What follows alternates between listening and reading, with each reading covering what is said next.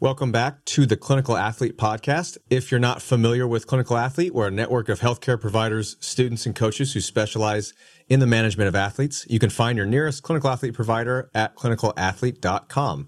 We also have the Clinical Athlete Forum where we discuss and share ideas and resources related to athlete health and performance.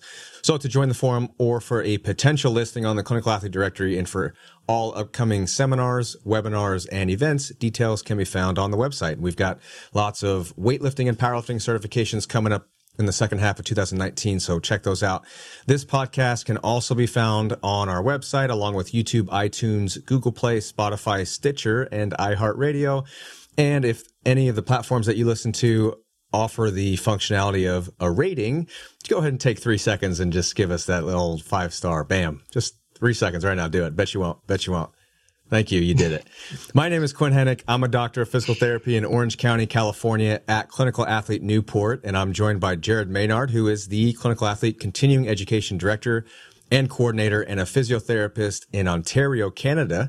He's also a strength coach and runs an online powerlifting coaching company. He is a competitive powerlifter himself, so he walks the walk. What's up, Jared? Not much, man. I'm just feeling a nice little boost from that five star rating that you just coerced out of someone. We got at least one out of our six. It's not, not a bad percentage.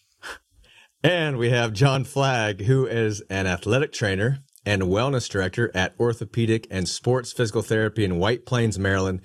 He is the powerlifting, weightlifting, and strongman coach at 301 Strong, which is also in White Plains, and the owner of Rebuild Stronger, which is an online coaching company for strength athletes, online coaching platform. He is also the clinic, a clinical athlete provider and lead instructor of our newest course, the clinical athlete powerlifting certification. What's up, John?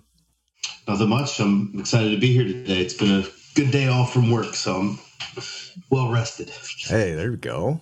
And we're super excited to welcome to the show competitive powerlifter, powerlifting coach, and founder of Reactive Training Systems, Mike Tuchscherer.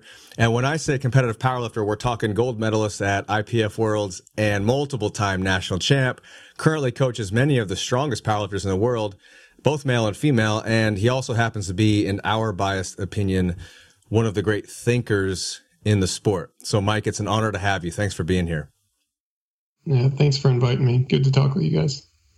So there's a lot of things that we want to get into here about coaching and programming and the athlete's response to training in general. But before we do that, Mike, can you tell our six listeners a little bit more about yourself and what's led you up to where you are now, both as an athlete and a coach? Sure. Uh, my I got into powerlifting like a lot of people do from playing football. You start lifting weights and um, I remember uh, like it's like the early days of the internet or something, right? So I we have the internet at my school, and I'm like type. I remember typing in powerlifting.com just because that was a word that I had heard at some point, and there was a website and it talked about this sport, and I was like, wow, you can do less than five reps on an exercise. You can do three reps, like that's a thing, you know, and uh, just really uh, introduced me to the sport, and I tell people that I kind of became at that point instead of like a football player that powerlifts in the off season, I was a powerlifter that played football in the off season. Like my my heart was really in lifting weights, you know, and I was good at it. Uh, when I went to uh, I went to the Air Force Academy, they had a powerlifting team.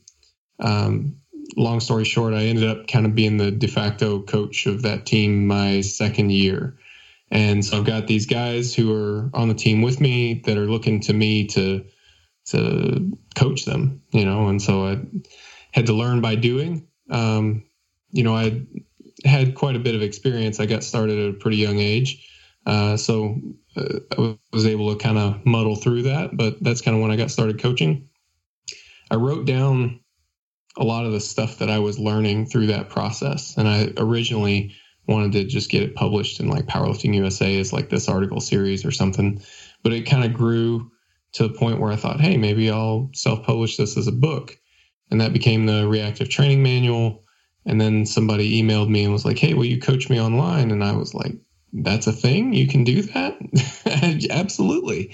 You know, and, uh, that was kind of the beginning of the online coaching thing that started in uh, for me, it started in about 2008 uh, and took off from there. Uh, since then, you know, um, I was a high level competitor and uh, got plugged in with a lot of other high level competitors and uh, kind of got in in the beginning. Uh, so got a lot of experience and um, so on. Things things grew and evolved. So I suppose that's kind of the quick version.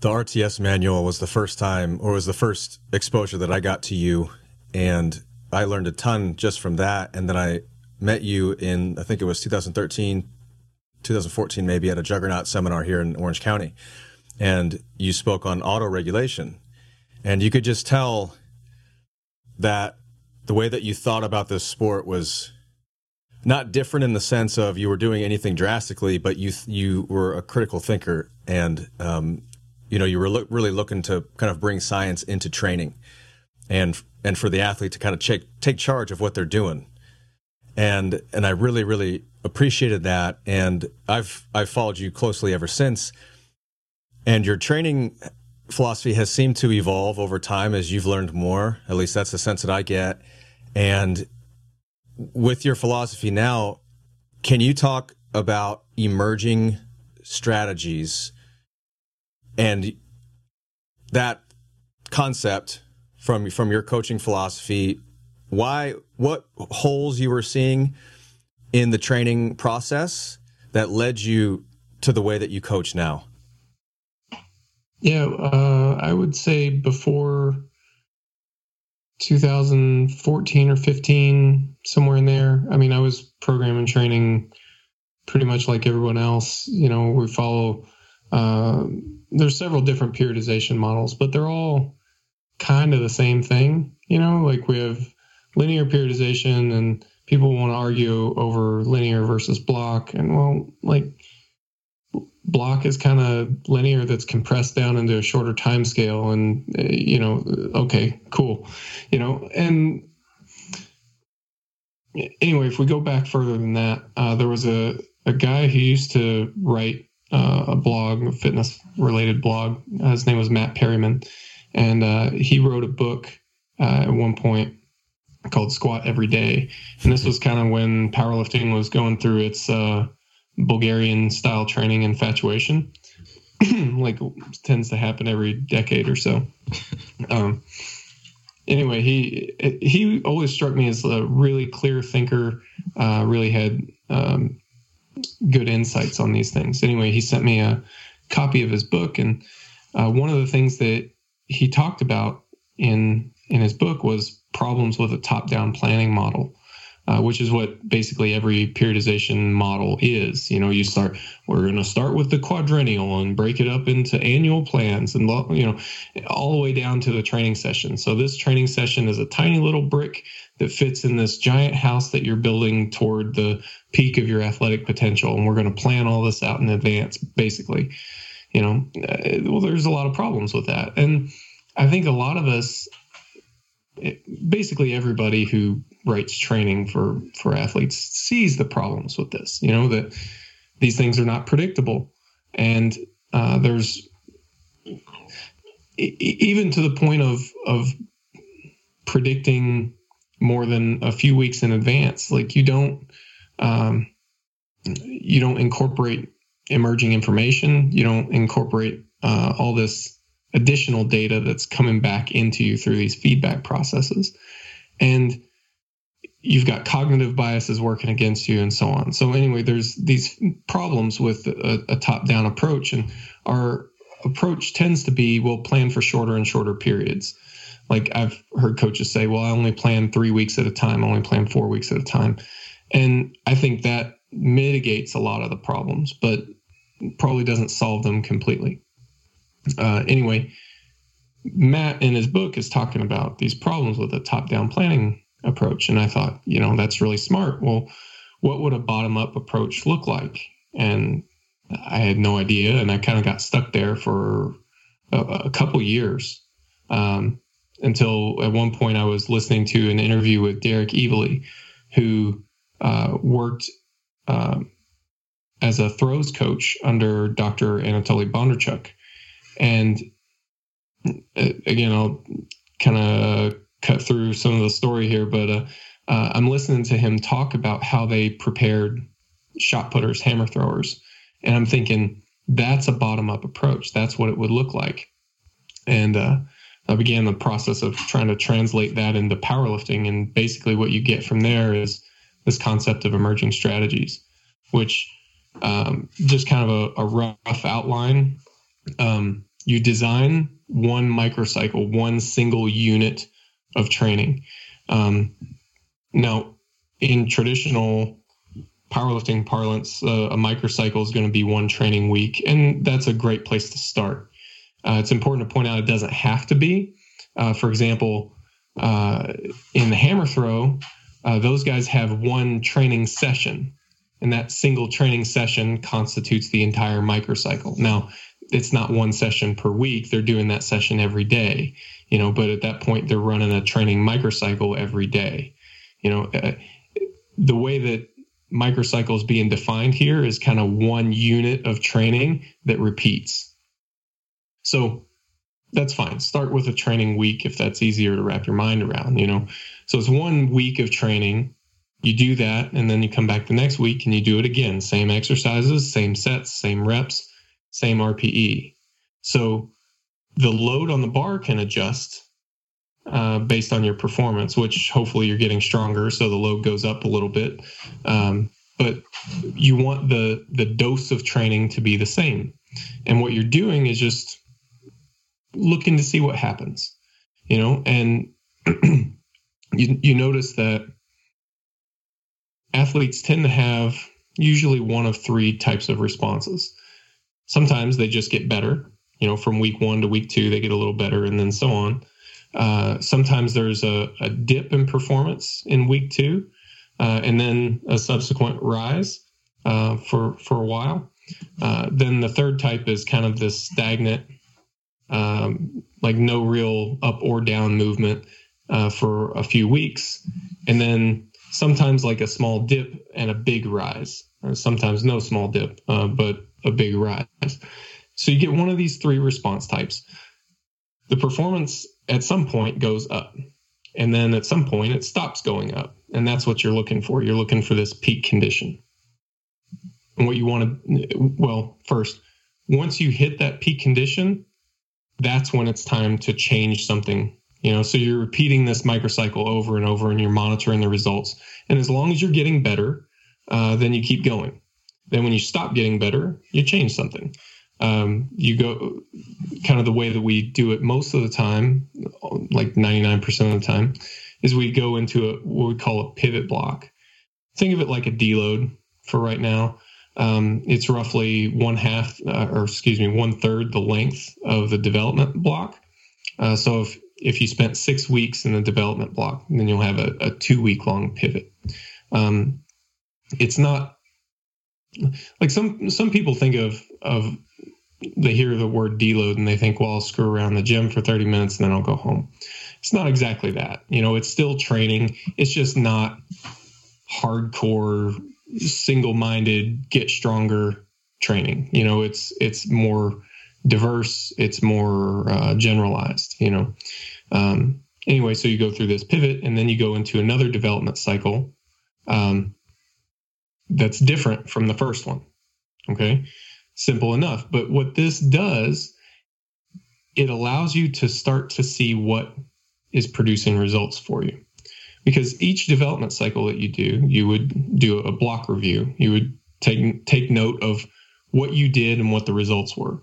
So you do a few development cycles, and then you start to look at these block reviews, and you go, "Hey, all my best training blocks are done when I'm, you know, at uh, 80 to 85 percent intensity, or they all include pin squats, or whatever." You know, there could be lots of different things. And then you start to piece together this picture of what does the athlete respond best to? Then when you come close to a competition, you start to pull those block reviews and replay your greatest hits, replay the things that you have the most justification for as far as producing results for that athlete. And then uh, uh, that's kind of where the the name emerging strategies comes from because the long term plan emerges from the short term plan. There's not really this top down imposition of of what the long term is going to look like. We're just going to let it grow. so I'm going to be selfish in the questions that I ask because I I'm going to ask questions that I've had for you had for you for a while. And if if first of all, if people want to learn more about emerging strategies and reactive training systems, you've got one of the best YouTube channels, in my opinion. And you, you talk about these oh, things thanks. at length and you, and you dive into specific topics of, of, uh, exercise selection and peaking and what is a pivot block, pivot block. And you've got an entire, one of your, from one of your seminars, you've got an entire lecture on YouTube. So Mike dives into this stuff for free and it's all over the internet. So I want to kind of just dive into some of these topics a little bit that you're discussing. You gave us a nice little framework there. You talked about three different types of athletes. On average, you see kind of three responses. That type one athlete is more of what we would consider ideal, maybe, where they just kind of they get better and better and better until they don't anymore, and that's when it's time to switch it up. It's more of like that logical progression of what you would think. Where that type two or three, maybe not so much. Um, where the type two is maybe an initial dip, and then they react more like a type one, it sounds like. And the type three is a real head scratcher where they don't seem to be responding well to the training or just kind of not poorly, but just not progressing necessarily.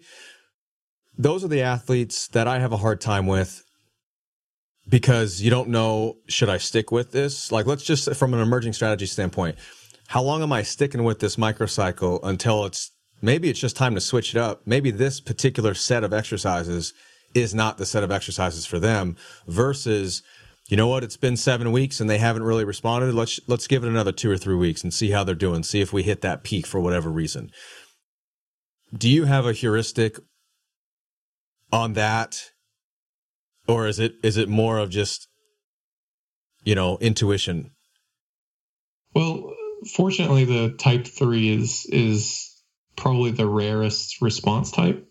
Uh, it's also important to note that it's not like you're locked into one of these. Like if you have a type one response, then you're always type one. Um, you know, it'll change from block to block.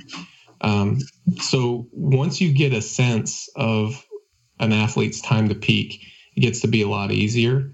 You know, if it, it, like take me for example, I'm I'm six exposures, roughly six weeks uh, is my time to peak. Um, and I'm in a block right now where I'm in week three and not a lot's happening, you know, and it's, it's, uh, it can be a little bit demoralizing, I guess, where you kind of go, man, I don't know, maybe I should pull the plug on things. Maybe this just isn't working. Right. But it's also only week three. And I would say if nothing's happening by week four, uh, maybe, you know, but like for me right now, hey, some things are starting to move on some of the assistance exercises. Maybe that's a leading indicator and just hang in there a little bit longer, you know. Um, I think that's a good way to go. Now, if it's like your first block and you really just don't know, then it's all exploration anyway. You know, you you may say, eh, it's just not worth it to continue. Let's pull the plug on this and try something else. You know, that, that's totally fine to do. It's fine to have a few false starts, I guess, while you're trying to figure some of this stuff out.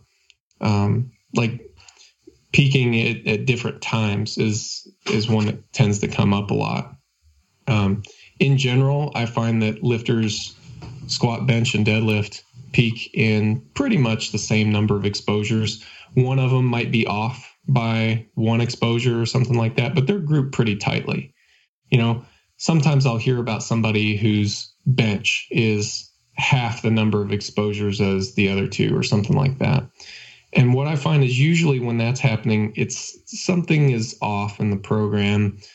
They just didn't respond well to this or, or something like that. You know, if you get the variables dialed in well, I think that the lifts generally peak together. And I would say that, you know, it takes a little while to figure that stuff out. And just like with the, the response type thing, it can take a little while to to sort it out, but that's all right. You know, it, it uh, there's there's kind of this uh, known versus unknown problem that comes up quite a bit. Um, there's a lot of things where it's like, well, you just don't know. You have to figure it out. It's going to take a while to figure it out, you know, and that kind of feels bad, right? Because we're sitting here as coaches and we go, ah, man, I don't want to, you know, take three months and figure it out. But that was going to be true anyway. It's just that with a top down approach, we're pretending that we know the answer now. We just, that's just not true though. With I think something to touch on with that is a, through a long enough time scale, you as an athlete or even as a coach dealing with athletes will see somebody go from a type one to a type two to a type 3 Mhm. The knowns and unknowns change and shift. And even, you know, going back a little bit, talking about going back to your greatest hits. Your greatest hits might be within a time frame that's actually acceptable. And the stuff from two years ago might not still be true. So Yeah. those things constantly change and we, i think a lot of people get locked into this you know mindset of six weeks until you know a bigger bench or 12 weeks until whatever um, you really have to look at it at much longer time scales and and really understand that nine months from now you're going to be a different athlete and maybe in a different place Yeah. the one Absolutely. thing that I've wanted to ask is when you have athletes that go through those dips, what do you do mindset wise with those individuals? Because that can be really frustrating um, to to see a lot of momentum or see some stagnation and see a dip in in progress. What do you do at that point? Because we see it in rehab as well because it's not a linear process. Stole my Right, question. John. Damn it. Sorry. that's the only that's all we're going to hear from Jared then. Gone. Uh, it's uh, for me. I mean, of course, it's situationally dependent, and you you kind of develop that relationship with an athlete a lot, right? But I know one thing that's helped me a lot are these block reviews. Um, part of the block review process is the charting of of progress, you know.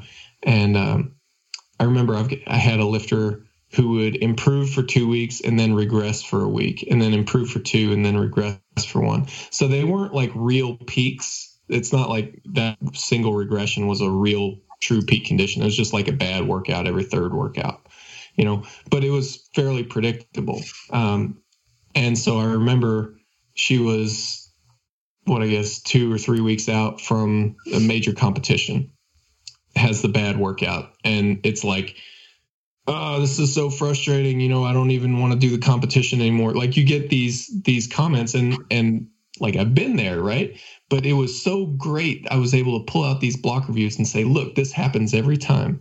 You have two good ones and a bad one. This was just the bad one you know? We're going to have two good ones and it'll be right on the right on the meet. This is it it's like that regression is an indicator now that we're on pa- we're on pace you know and uh, that was really really useful in terms of being able to to say okay actually i'm fine and this is going to be fine That that's a really interesting uh, example because it sounds like you were able to to use that and not spin it, but but use it as evidence to support the idea that this is just how things go and we're we're fine. Right. Do you do you ever find that it it goes the other way where it almost becomes a bit of a self fulfilling prophecy? Say if your athlete recognizes that there's this pattern that exists and then you know it's that third workout or that third microcycle and they're just not pushing themselves as hard and it just perpetuates that way when there could be some progress that could potentially be made but we just don't know.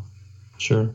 Um, i haven't noticed that in particular but i mean i'm sure that that's uh, that's plausible right Mhm. Uh, one thing I've noticed that's kind of in that direction, uh, we we have people track like their feelings of soreness, feelings of fatigue, motivation to train, things like that.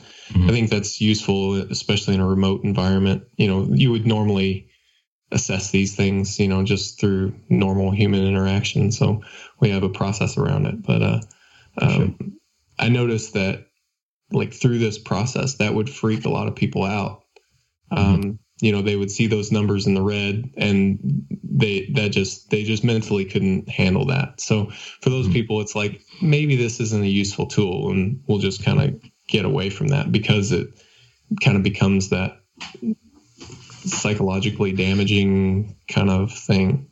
Right. I actually want to um, say that I've been using the RTS uh, training log for probably the better part of a year, coming up on a year now. So thank you very much for making that a free thing. Um, I first found out about that when uh, you were on the Strength Athlete podcast and talking yeah. about emerging strategies again. And I think it's been really um, useful for myself and my coach just to to be able to have this this amalgamation of data um, to use and try to make you know attempt to try to make sense of of certain things and and having those standardized questions allow um, me just to i guess be honest with myself as i'm heading into training sessions. Still recognizing that how i feel heading into a session isn't always indicative of what the session might in fact be. And that works both ways. But it also allows my coach uh, a chance to review that. And if he's seeing some data points that are sort of trending for a period of time towards being in the red or just not being as ideal as we want, we're able to have a conversation. And we spoke yeah. with uh, Kevin Cann not long ago, um, and and he was saying that he he uses some some very simple questions just to try to uh, keep tabs on things. And if he sees a lot of low ratings, he just tries to have a conversation with the athlete and see what's going on, you know, and see if there are factors that can be controlled. Um, and interestingly enough, uh, well, actually, I told Kevin this, uh, and I'll tell you too. But between you and and and he, I think you're probably two of the most influential coaches that have um, sort of been shaping my my thought as a coach and clinician as of late. Um, and a few of my own lifters in the last say month, you know, we've been we've been, I've been talking to them more about how um, you know, how we feel isn't always you know a great indicator again of performance. We want to pay attention to it because as humans we're not just a collection of tissues. Think we're all that plus our expectations right. and all of that stuff. Um, one lifter a couple weeks ago said he had a he felt like shit all week and he set like two or three prs and that's been continuing the last couple of of weeks you know and i've sort of tried to not not to not to make him expect this to stop at some point. I mean, it will. Just it'd be great if we could ride this out forever. But just to say that hey, there might be a dip at some point, and that's okay. That's part of the process.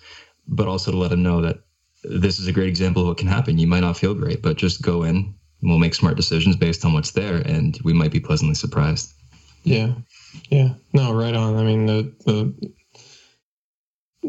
the uh, attempt to predict performance before you go into the gym. I mean, I haven't found anything that is anything like a reliable indicator. You know, I mean, it's just at this point, like it's not even worth trying. I don't think. you know. Yeah. That's that's honestly why I have a hard time even with the wellness or questionnaires. Yeah. Yeah. I find that my response is the same. It's like, all right, well, let's let's start warming up and see how you feel, because of, of, of Jared's exact thing coming into the gym you feel like crap and it ends up being a great day and it goes the other way too. You come to the gym and everything's spot on you're like i'm gonna crush it today and as soon as you start working up in your warm-ups it's like whoa just ain't happening you know? Um, i had that's a conversation i had with another clinician and he actually brought up a good point is maybe the questionnaire is just something to keep the athlete cognizant of their training process as well. You know if we ask how's your sleep rate your sleep, rate your nutrition, rate rate how you feel. And if they're rating how they feel a certain way and they're also rating their sleep and their nutrition a certain way, maybe I don't have to say anything. Maybe I can just be like, you know what I'm going to say. so that, I think there's some merit in that as well. Mike, the the peak, the time to peak is a question I have for you. Do you find that that is consistent, relatively consistent on average for a particular lifter from microcycle to microcycle kind of across their their training career even though microcycles could be drastically different in regards to exercise variation? Yeah. Yeah. So the uh, time to peak does seem to be pretty stable. Although we were just having a conversation about this uh, with some of the other coaches and uh, we have noticed that over a long period of time like multiple years there does seem to be a shortening that happens. Um, usually not a lot, you know, usually a week, you know, or, or, or one exposure. Uh, sometimes too. You know, when we've had uh, outliers from that, you know, but it does maybe there might be an exposure uh, or a shortening that happens on a long enough timeline, but in general, yeah, it's pretty stable. Um, as long as the difficulty of the program is pretty consistent. You know, like if you really crank up the difficulty of your program, uh, then you have recovery issues. So you peak early, you know, but that's not even really a peak in terms of, I, I wouldn't think of that as like peak condition. That's your fatigue is just outpacing your ability to recover at that point. Does that, does that make sense? Oh, it, it does. It's, it's just that it's such a odd thing that averages out to be that way where it doesn't it's pretty much the same. Have you isn't that just one of those crazy things? Well i mean yeah it does it seems weird right? Like you mean if i'm squatting high intensity squatting low intensity doing different exercises high reps low reps it's all about six exposures. Yeah so if if i think of it as adaptation to a stimulus that you give your your body stimulus A, and there's an adaptation process, and my body completes that process in roughly, uh, not completes the process, but kind of starts to desensitize to that stimulus is i think maybe a more accurate way to think of it. Um, like spend some time in a loud factory and that you start to tune out the background noise like that kind of desensitization is what i'm talking about um, I think you kind of stop acclimating to or stop adapting to the training on a on a certain timeline, you know, and that varies from person to person. Um, when I think of it like that, it doesn't seem so weird, you know, like if you change the pitch of the noise, uh, change the volume of the noise, yeah, it's a different sound, but you still adapt to it and you still desensitize to it, and it takes probably roughly the same amount of time. Um, you think intensity is the key factor there? I think it has something to do with it, right? So, uh, this is something that I haven't quite figured out. I'd be curious to know what you guys think, actually. Um, so we know that. So what counts as a, as an exposure, right? Um, there's this this notion of counting the number of exposures to your time to peak. Um, if I train the competition squat, that's one thing, and then if I do lunges, that's very clearly not a squat. You know, it's the same muscles but very different. You know, but what about a safety bar squat? The same kind of pattern. Is that the same exposure? Or what about the difference between a competition bench and a touch and go bench? Like those are really close together. Does your body really respond completely different? Like as though those are completely different movements? I, I don't know. Uh, from my conversations with with derek and by extension bondarchuk um, he's telling me that they think that there's something to do with the intensity and that the magic number seems to be something around 10% that if movements are roughly 10% different, then they seem to register as different exposures. Now, it's important to note that there's not actually an exposure counter anywhere in your body that's like, oh, that's one squat, oh, that's two squats, you know. Um, but it's it's a heuristic. You know, does this roughly seem like it's uh, matching up or not? And I can kind of see that uh, I can I know from for myself when I'm doing things like touch and go bench, it's usually for a lot higher reps, so there's a pretty significant intensity difference. Um, but I would think, you know, if you were to do, you know, a heavy single comp bench and then a heavy single touch and go bench, that eh, those might actually be really close to the same thing. You know, um, definitely within ten percent of each other. Well, and you've talked before about attractors and fluctuators. Yeah. A lot of a lot of the attractors within those movements are going to be very similar. That's a now, good point. You might have like let, let's use the touch and go bench and a competition bench. The attractors of elbow flare and range of motion and all those things are going to be so similar that now really velocity becomes probably the biggest fluctuator there. Um, same thing with like a safety bar squat. We still have to go to depth, and we can change foot width, we can change specialty bar type, we can change bar placement, um, but you still have those same attractors. I think that's kind of where that 10% comes from. Is you know we still have a standard, especially in powerlifting. We still have such a standard to meet. Um, and, and you, there's a lot of other things you can change, but does your body really know the difference between a high bar wide stand squat versus a, a low bar comp squat or the touch and go bench in a comp grip and an actual paused bench in a comp grip? Um, and I think that's where, like, my head's been trying to wrap the same thing for a while now, too. You know, how much variation do you incorporate when yeah, you, you talk about a lunge? A lunge is not a squat. I still need to keep squats, obviously. But how far off from competition can we go and still get stimulus to bring it back around for that peak and still be in the right spot? Yeah. Yeah. No, that's a good point. I hadn't, I hadn't actually tied it into the uh, the Bosch stuff. Um, well, that's tractors a- and fluctuators. Yeah.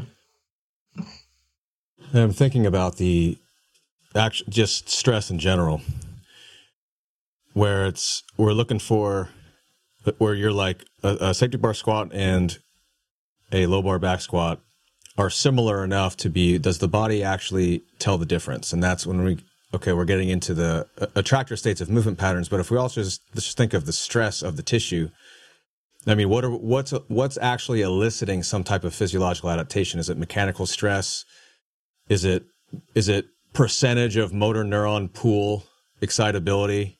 You know, if we're talking about some type of like hypertrophy effect, we're trying to get as much motor neuron activity as we can, you know, activate the whole pool. Um, whereas maybe intensity, maybe mechanical stress is, is, and that's where intensity lives, you know, just put as much mechanical stress on the tissues.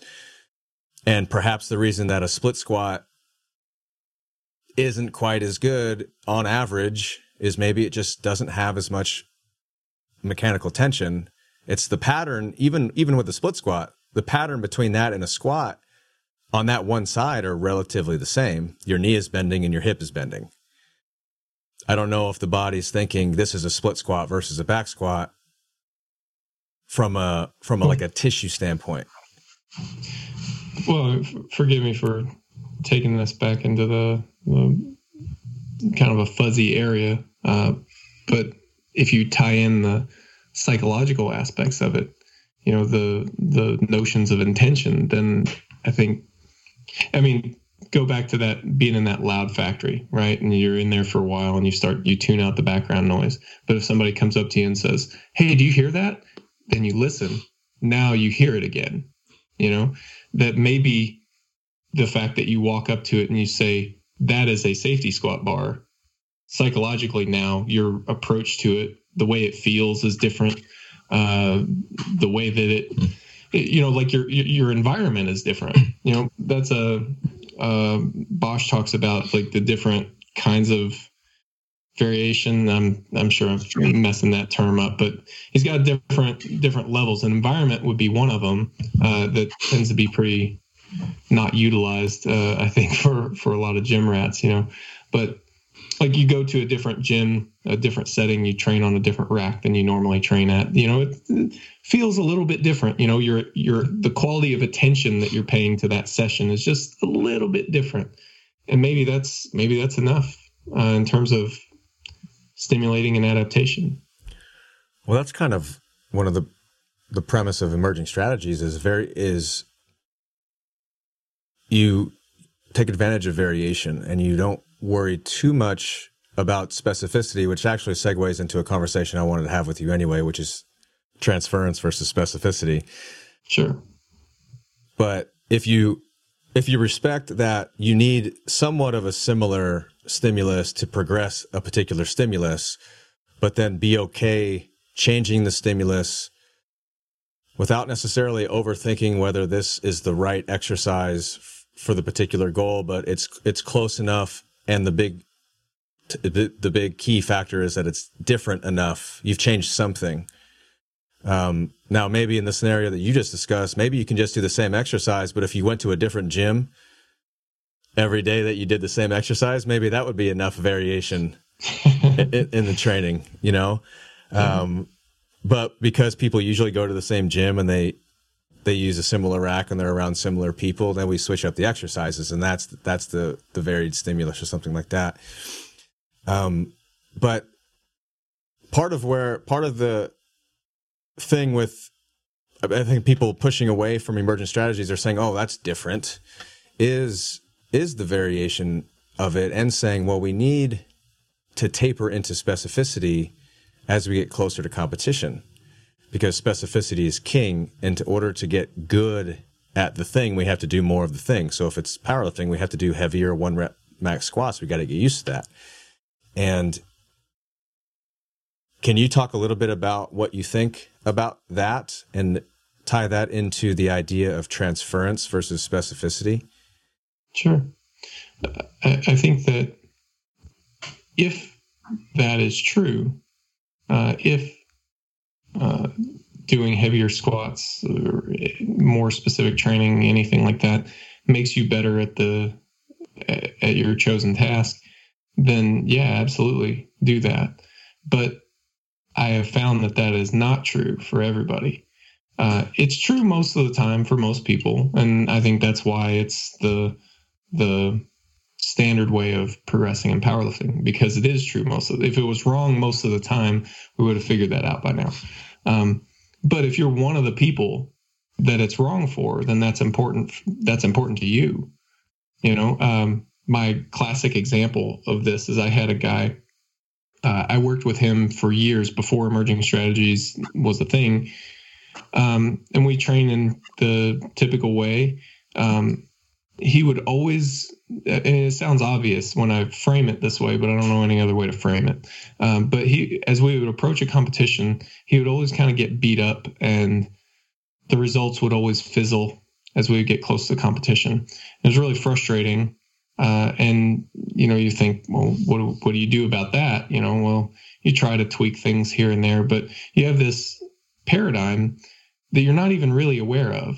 That well, as I approach the competition, of course the intensity has to go up. Like we're not even questioning that aspect of programming. It's it's assumed to be true. Uh, but when we started doing the emerging strategy stuff, the the obvious observation at that point is that it's it's directly tied to whenever we do these high intensity blocks. If we stick to like middle intensity zones, he just gets stronger. He doesn't get beat up, he just gets stronger. And so we said, well, if training at high intensity makes you worse, then why would we do that right before the competition? You know, um, and when you frame it like that, it's like, well, of course, you know, why would you? So we sent him into a competition uh, haven't done nothing heavier than uh, a set of six at a nine RPE, which is you know 83 or so percent. He did nothing heavier than 83 percent that whole block. Uh, attempt selection was a little bit nerve wracking because he hadn't touched any of those heavier weights. Um, we're basing this purely on estimates, which we had a lot of data, so we had reasonable faith in our estimates, but it's still nerve wracking.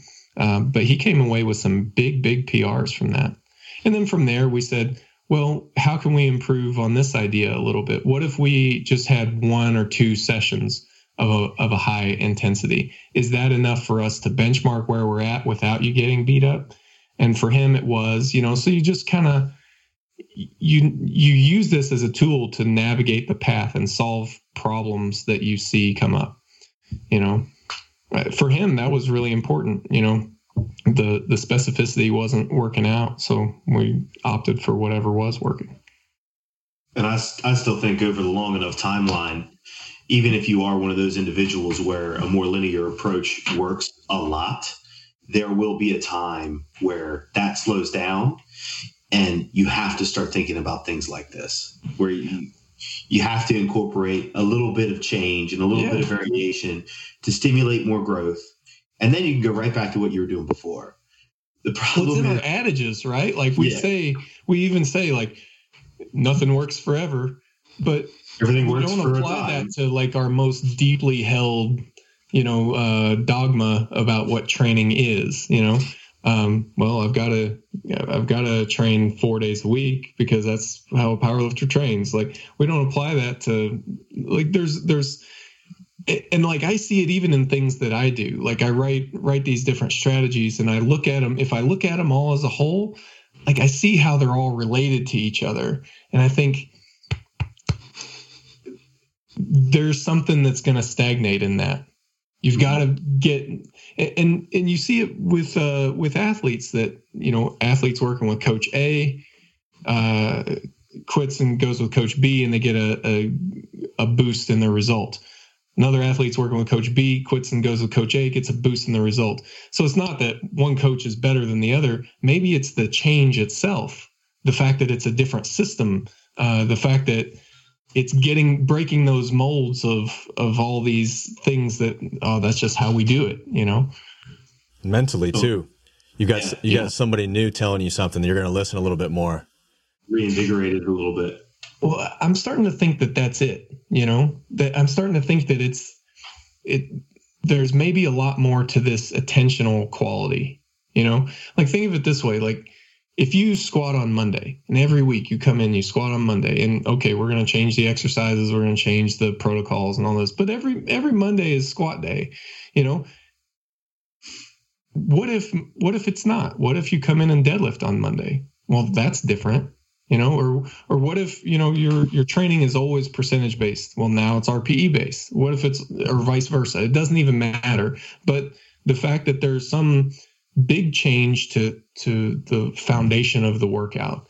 It's not it's not the load on the body, the stress on the body is different, but you have to pay attention differently because things are different now.